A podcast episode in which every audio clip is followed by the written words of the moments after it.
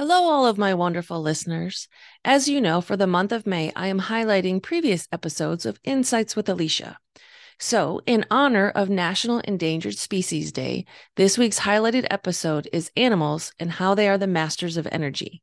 If you have an animal, this is a must listen. You will learn a ton, and there are even some exercises in there to do with your animal. It's lots of fun. I promise, promise you will learn and have fun. And I answer the number one question I get asked. And even if you aren't an animal person, there are still tons to learn in there about how to master energy as a human as well.